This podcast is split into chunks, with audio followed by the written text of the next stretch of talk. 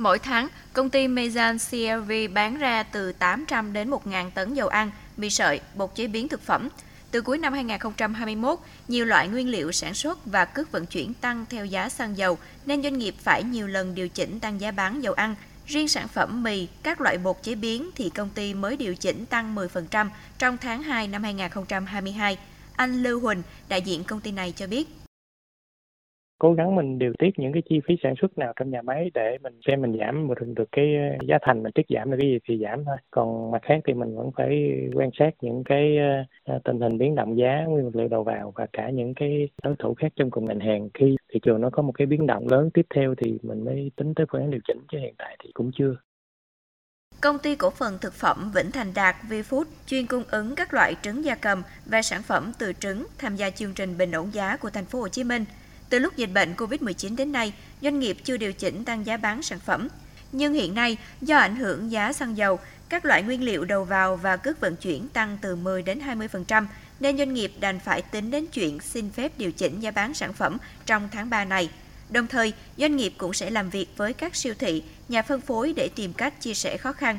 Ông Trương Chí Cường, Phó Tổng Giám đốc Công ty Cổ phần Thực phẩm Vĩnh Thành Đạt chia sẻ như cái, cái giá nguyên liệu đầu vào á, mà nó tiếp tục nó nó tăng nữa đó là công ty sẽ ngồi trao đổi với các cái nhà bán lẻ đó là các cái kênh siêu thị cũng chia sẻ những cái khó khăn đó như là họ giảm đi cái chi phí bán hàng giảm đi các cái chiết khấu thương mại thì đó khi đó hai bên sẽ sẽ có thể làm cho cái cái việc ảnh hưởng của cái giá tăng của xăng dầu lên cái quả trứng là thấp nhất.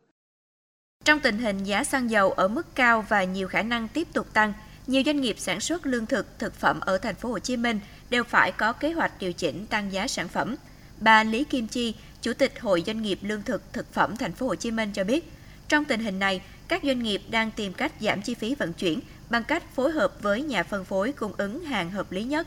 Trước đây, một đơn hàng lớn có thể đi 2 đến 3 chuyến xe thì giờ cố gắng dồn vào một chuyến, thậm chí là một chuyến xe sẽ đến với nhiều nhà phân phối.